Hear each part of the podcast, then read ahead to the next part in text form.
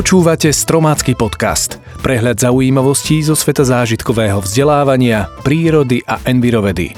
Každý pondelok na webe Stromu života. Dnes si povieme o kvetových netopieroch, o vzniku golfského prúdu a o psom pohľade. Dnešné témy pre vás vybrala Monika Piechová. Ja som Marek Koleno. Kvety bromélí, kvitnúce v dažďových pralesoch Južnej a Strednej Ameriky, sa otvárajú v noci a lákajú svojich hostí. Ak si myslíte, že sú nimi nočné motýle, mýlite sa. Ide o kvetové netopiere, ktoré maškrtia na ich nektári a pritom na svojich chlpatých telách zachytávajú peľ. Lietajú z kvetu na kvet a starajú sa tak o ich oplodnenie. Kvety a živočíchy sú si navzájom ideálne prispôsobené. Dlhý jazyk netopiera ľahko preniká do široko roztvoreného kalicha. Okrem toho sa kvet otvorí len v noci, keď sú aktívne najmä netopiere. Pre včely alebo kolibríky je cez deň kvet uzavretý. Prírodovedci dlho nevedeli, ako dokáže netopier ľahko a bezpečne potme nájsť svoj zdroj potravy. Zvuková lokalizácia týchto živočíchov sa na to príliš nehodí a ani ich zrak nie je dosť vyvinutý. Podľa vedcov sú farboslepé, rozoznávajú len tmavé a svetlé farby. Napokon biológovia z Mníchovskej univerzity svojimi pokusmi preukázali, že kvetový netopier dokáže vidieť ultrafialové svetlo a práve túto oblasť spektra vyžarujú kvety bromélií. Pokusy robili tak, že si netopiere mohli voliť spomedzi rôznych umelých kvetov naplnených osladenou vodou. Kvety pritom vyžarovali svetlo rôznych vlnových dĺžok a netopiere smerovali vždy neomilne ku kvetom s ultrafialovým žiarením.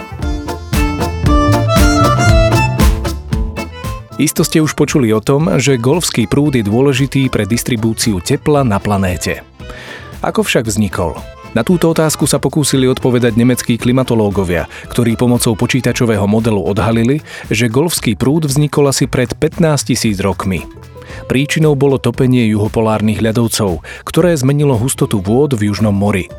V dôsledku toho sa vytvoril prúd vedúci pozdĺž juhoamerického pobrežia na sever do Karibskej oblasti, kde sa jeho voda zohriala. Súčasne zosilnil teplý a veľmi slaný agulhalský prúd, tiahnúci sa z Indického oceánu okolo misu Dobrej nádeje smerom k Brazílii.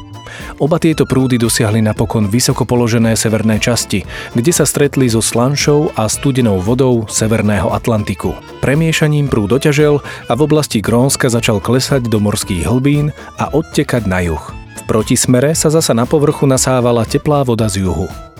Golfský prúd sa tak dal do pohybu. Za posledných 100 rokov sa však jeho prúdenie spomalilo o približne 15 Globálne oteplovanie spôsobuje, že nad Severným Atlantikom a Severnou pevninou viac prší a preto do oceánu tečie viac sladkej vody.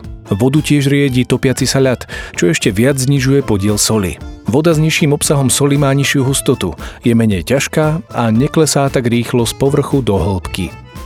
Zatiaľ môžeme len predpokladať, kedy sa dôsledky spomalenia golfského prúdu prejavia aj nad naším územím. Poznáte to.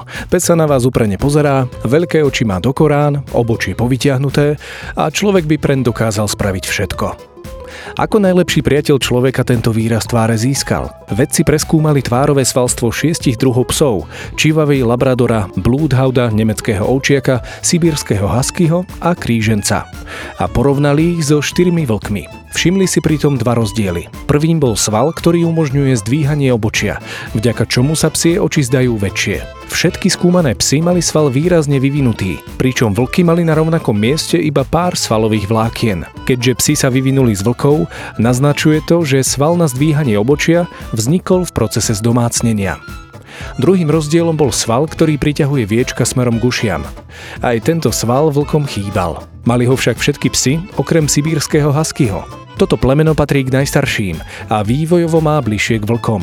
Vedci predpokladajú, že ľudia si pri domestikácii psov vybrali jedincov, ktorí mali schopnosť zdvihnúť obočie. Táto schopnosť sa potom objavovala stále častejšie a častejšie. To, že sa meké tkanivo ako sú svaly vyvinulo počas evolúcie za tak krátku dobu, považujú vedci za pozoruhodné. Veď psi a vlky od seba oddelili len pred 33 tisíc rokmi. Nuž, ale ako sa vraví, kde je vôľa, tam je aj cesta. TRIS princípy. Pomôžte vašim deťom pochopiť, ako veci fungujú a vytvorte si spolu s nimi vlastný vynález. Dnes si povieme viac o princípe bonus navyše. Základom tohto princípu je zlepšovák, ktorý má vlastnú úžitkovú hodnotu. Napríklad taký švajčiarsky nožík. Okrem samotného nožíka má bonus navyše v podobe nožníc, otvárača na konzervy, skrutkovača a podobne.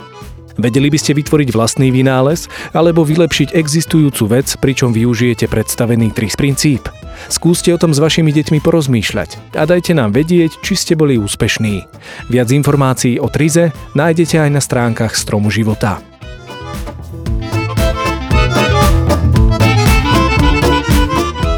Tak, to bolo z dnešného podcastu všetko. Na budúce si povieme o pavučinách v chirurgii, o svrbení a o obyvateľoch postelnej bielizne.